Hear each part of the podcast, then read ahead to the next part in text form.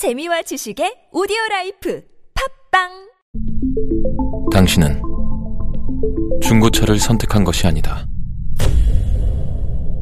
당신이 선택한 건 최초라는 자부심이자 경기 없이 누리는 편리함이며 BMW만의 격이 다른 책임감. 당신은 BMW의 선택을 선택했다. BMW 프리미엄 셀렉션. 안녕하세요. 군사 돋보기입니다. 날이 갈수록 미사일 도발은 물론 무인기 도발에 핵실험을 추진하거나 핵무기 고도화를 추진하는 북한 그리고 대만을 점령하는 것에 그치지 않고 태평양의 패권을 장악해 장기적으로 여러 아시아 국가의 물류 활동을 통제하려 들 위험을 가지고 있는 중국의 위협이 갈수록 심해지고 있는데요. 최근 사례에서도 볼 수 있듯이 중국 해군의 항모 전단은 이제 세계 최강 미 해군의 항모 전단마저 두려워하지 않고 있으며 중국과 미국의 항모 전단이 각각 같은 해역에서 훈련을 진행함에 따라 이후 실제 서로 간의 군사적 충돌이 발생할 위험이 점점 더 커. 커지고 있습니다. 이처럼 중국과 북한 모두가 전 세계 심각한 위협으로 떠오르고 있기 때문일까요? 최근 1월 12일 마이클 길데이 미국 해군 참모총장은 한미 연구소가 주최한 온라인 포럼을 통해 이제는 미 해군 함정들이 중국과 북한을 동시에 견제하기 위해 서해 진출을 고려하고 있다는 것을 알렸습니다. 게다가 그는 서해에 일본의 요코스카 미군 기지와 같은 미 해군 함정들을 위한 모항을 설치하는 것에 대한 의견을 밝혀 엄청난 파장을 일으키고 있는데요. 좀 더 자세한 사항 알아보겠습니다. 전문가는 아니지만 해당 분야의 정보를 조사 정리했습니다. 본의 아니게 틀린 부분이 있을 수 있다는 점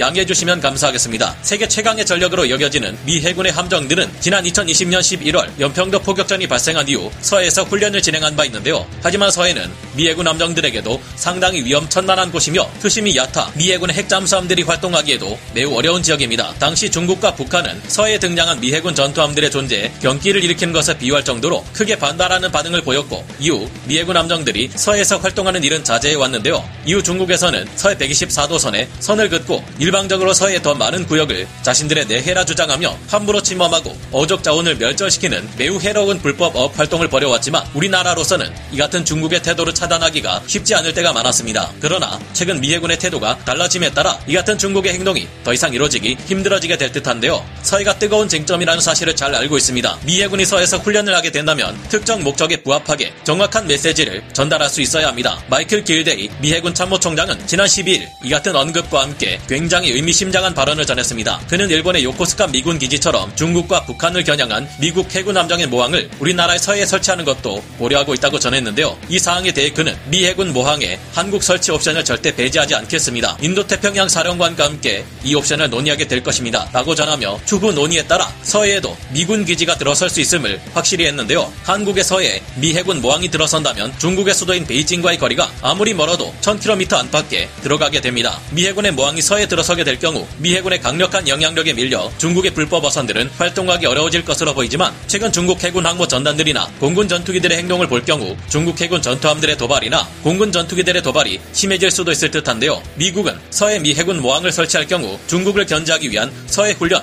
또한 진행할 계획이라는 것을 이번에 밝혔기 때문입니다. 북한의 군사적 도발은 상대적으로 약화될 가능성이 높지 않을까 조심스레 추측해 봅니다. 미국의 전투함들이 서해에서 활동한다면 그 주력은 아마도 줌월트 스텔스 구축함과 여러 종류의 새로운 무인수상 전투함들로 구성된 유령 함대가 되지 않을까 생각해 보게 되는데요. 한국의 서해는 맞은편에 중국 칭따오, 상하이 등과 마주보고 있는 지역이며 중국 해안에서 각종 대함 미사일들이 쏟아질 경우 미 해군도 이 위협을 피하기 쉽지 않은 곳이기 때문에 한국의 서해에서 활동이 가능한 유인 전투함은 그동안 줌월트 스텔스 구축함 뿐인 것으로 여겨져 왔기 때문입니다. 줌월트 스텔스 구축함은 미 해군이 구축 중인 무인 전투함대 유령 함대 지휘를 맡을 것으로 알려져 왔는데요. 줌월트 구축함은 극초음속 미사일들을 다수 탑재하기 때문에 중국으로서도 엄청난 위협이라 느낄 수 있을 겁니다. 한국의 서해 모항이 들어서고 우리 해군에서도 만약 미국의 허가하에 공격 원잠을 보유할 수 있게 된다면 한반도는 물론 미국 본토까지도 hunter killer 작전을 통해 지켜줄 수 있을 텐데요. 현재 마이클 길데이 미 해군 참모총장이 일본의 핵잠수함 보유에 대해 언급한 이후 많은 논란이 일어 나고 있지만 중국이 북한과 마주보고 있는 항구에서 096형 전략 원잠을 출항시키고 이들이 사거리 1만 2천 킬로미터의 쥐랑3 SLBM을 수중에서 발사한다면 이를 막기 위한 수단으로서는 한국의 공격 원잠이 더 제격일 겁니다. 그런 만큼 일본보다는 우리 한국이 공격 원잠을 보유하고 운용하는 것이 한국과 미국 모두의 안전을 지키기 위해 더 나은 선택이 아닐까 생각해 봅니다. 오늘 군사 돋보기 여기서 마치고요. 다음 시간에 다시 돌아오겠습니다. 감사합니다. 영상을 재밌게 보셨다면 구독, 좋아요,